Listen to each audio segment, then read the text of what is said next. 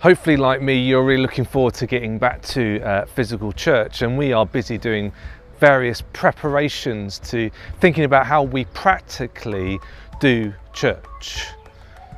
But in amongst all that busyness, we don't want to lose sight of the opportunity we have to stop and think about the sort of church that we want to be, those things that we value, those values we exhibit, those values we show when people come through our doors, or as we live as followers of Jesus Christ out in our community. And over these next few weeks, we're going to be thinking about different values, different things that are important to us, and I think important to Jesus, about the way that we act, the way we behave, and the way we treat others, and the way that we do church. And this morning, we're going to be looking at the value of being distinctive.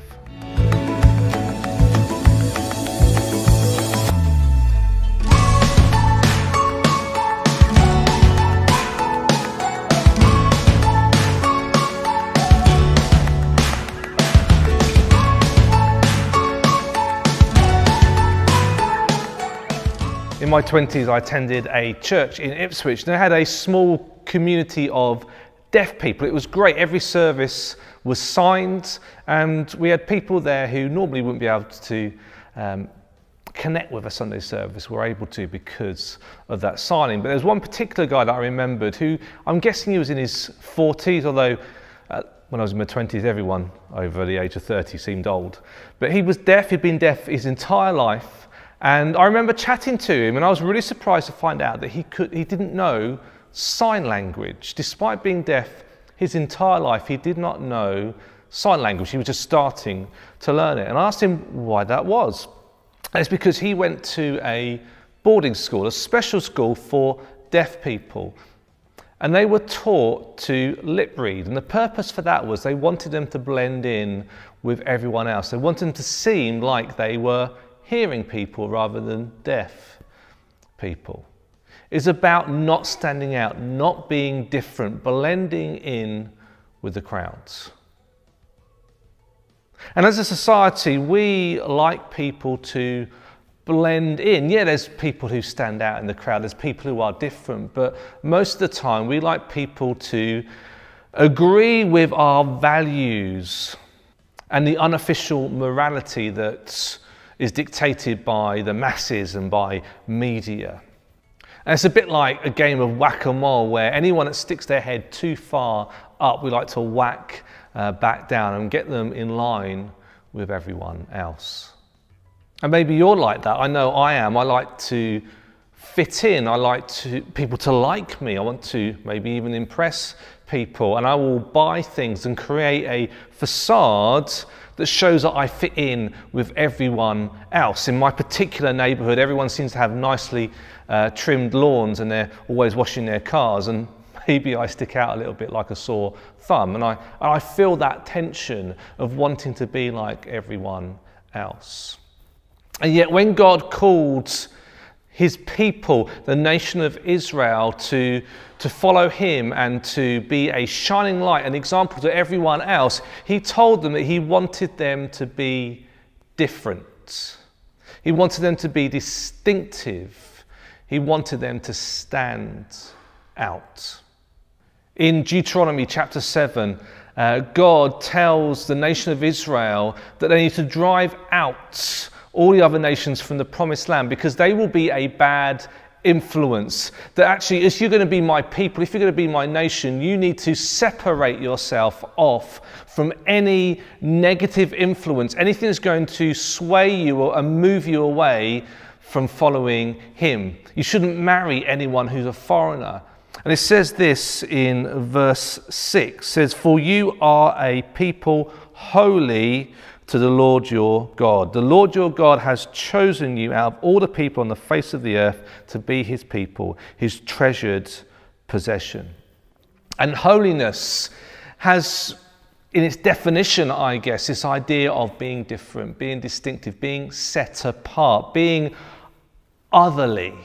Just like God is holy, God is not like us, God is different. So God too asked his people to be holy, to be different.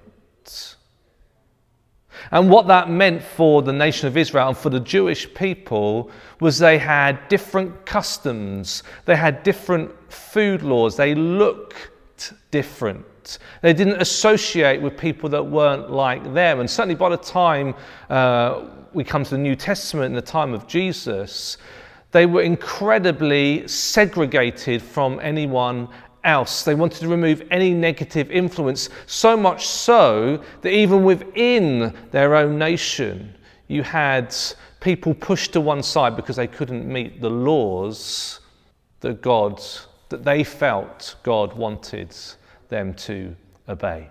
The Jewish nation stayed different and distinctive by being separate. But that's not what it was like for those early Christians. There was a guy called Polycarp. He was a bishop of a place called Smyrna. And he was a disciple. He was taught by John, one of the disciples of Jesus Christ and writer of some of the New Testaments. And he was a what we call a founding father of the church. He was like the next generation after Jesus' generation, that first proper generation of Christians. And he starts to describe how those early Christians were, how they lived out their life, and how they were distinctive, how they were different from the society around them. I'm just going to read to you some words that, that Polycarp wrote about 2,000 years ago. For Christians are distinguished from other men neither by country, nor language, nor the customs which they observe. Following the customs of natives in respect to clothing, food. So, in other words, Polycarp's saying that outwardly there seems to be nothing to distinguish Christians from non Christians, followers of Jesus, from people that didn't follow Jesus. They had the same customs, they wore the same clothes, they lived in the same places. But Polycarp goes on to say, they dwell in their own countries, but simply as sojourners. As citizens, they share all things with others, and yet endure all things as if foreigners. Every foreign land is to them as their native country, and every land of their birth as a land of a stranger. In other words, what Polycarp is saying that yes, they lived among society, but they didn't quite fit in. It wasn't what they would call their home. In fact, they were citizens of a different kingdom, of a different country, the country, the kingdom of God. So outwardly they were the same, but actually they were distinguished by this citizenship of a different kingdom. He then goes on to say, they marry as do all. They beget children, they have children but they do not cast away fetuses. They have a common table, but not a common bed. They are in the flesh, but they do not live after the flesh.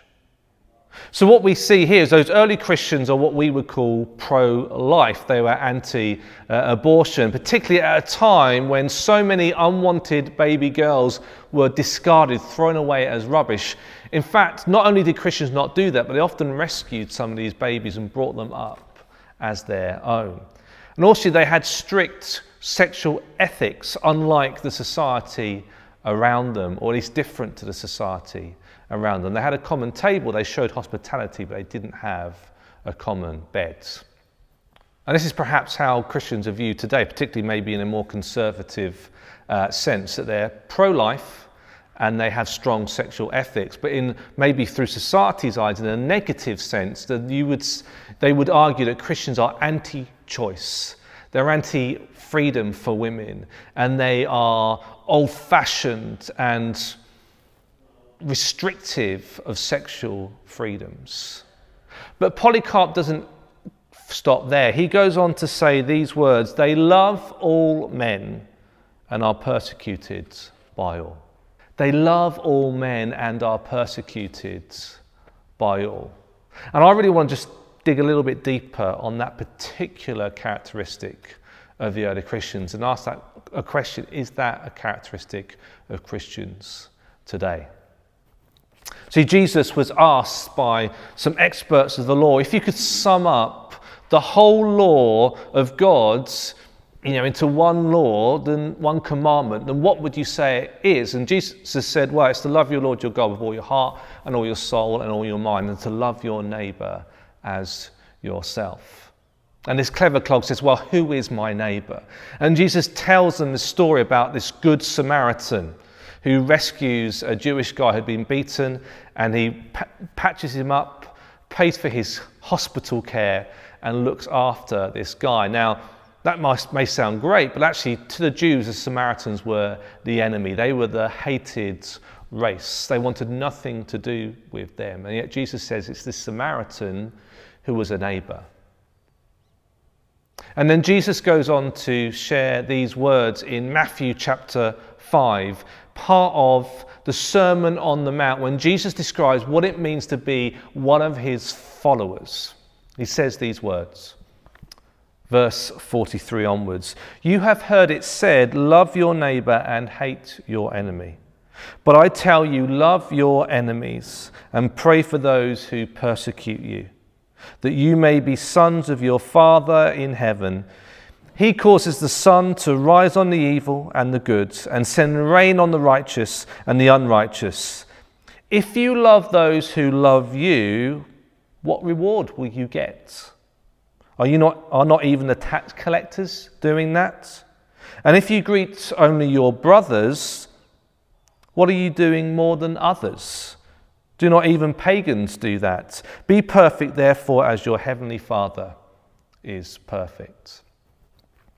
See, I don't know if you watch those programs like DIY SOS, where the whole community, the whole neighborhood comes together to support a worthy cause, someone that's maybe had a really difficult time through no fault of their own, and they get together to build them a new house or make it more suitable for their needs. And as a community, a society, we love to support worthy causes, be it children in needs or donkey sanctuaries. If we see a cause that is worthy, we love to support it. But what about the unworthy causes? What about those people who annoy us? Those people that don't agree with us? Those people that maybe don't seem to match our own moral codes?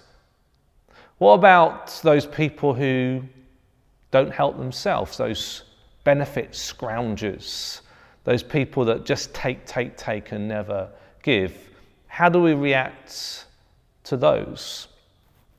See, I remember in the church I was at in London, there was one particular lady who used to come along every Sunday evening to the service, and she had some a, a mental disability, some learning difficulties.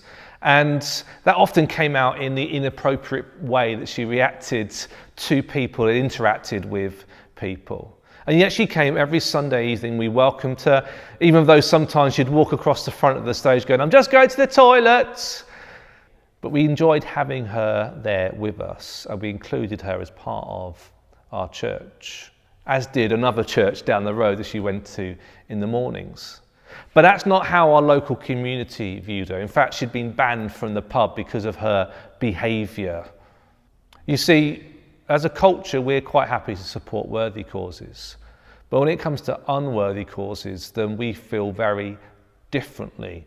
In fact, you could say that we have a cancel culture, where anyone who doesn't match our ideal of morals or behavior, then we, we reject, we have nothing to do with. We try and remove any uh, conversation that we might have with them. Anyone who is different, anyone who is distinctive, whack a mole, hit them on the head, knock them down, don't want to see them. Not only are we called as followers of Jesus to be different, to be distinctive, to stand out in the crowds. But we do that by loving those people who are different, who are distinctive, who stand out in the crowd, the unlovable, the unworthy, the outcast. If we just love those who are like us, if we only show hospitality to our friends, then we're no different than anyone else. if we only listen to those who agree with us, if we only have friends who match our moral codes, then we're not different to anyone else. We are called to be different. And the best way that we can do that is not by our morality, but by how we treat others, how we welcome the stranger and the unworthy into our community, into our churches, into our homes. So, my question for you is do you stand out? Not by your clothes, not by your customs, not by the fact that you attend church on a Sunday morning, but because you love people just like God loves you. Be different, be distinct.